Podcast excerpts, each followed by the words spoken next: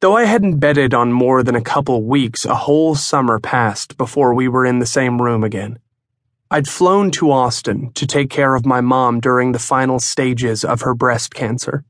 She'd come down with it 3 years before, and that first year she'd had both breasts removed, but it hadn't done much good.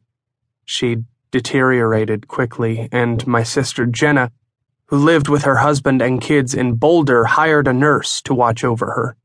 She had the money to do such things. But Consuela got into trouble with immigration and had to leave. Jenna pointed out that, being the only sibling without a job, I was the obvious choice to help out.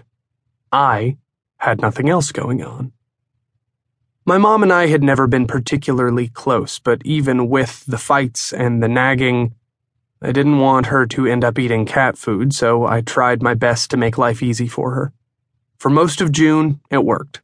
I developed a schedule, even filling out the squares of a calendar with repeated errands to make sure the refrigerator was stocked and she had all her pills lined up.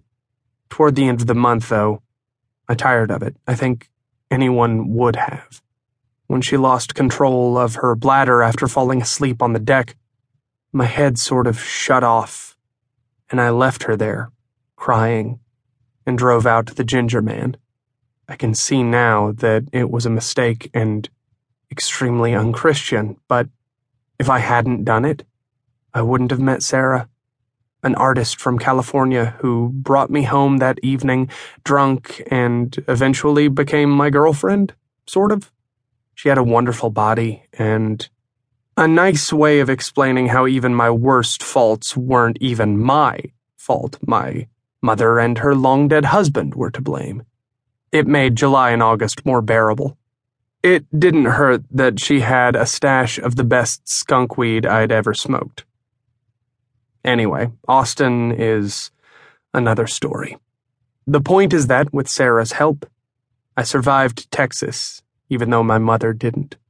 She died on August 21st or 22nd. At least I found her around noon on the 22nd after a long night with Sarah. She was in the kitchen, surrounded by a scattering of about 100 pills in 6 different flavors. Staring at her, I thought about our last conversation from the day before, when she asked why I hated her so much. I didn't hate her, I said. I didn't hate anybody. That's because you don't care about anyone, she told me.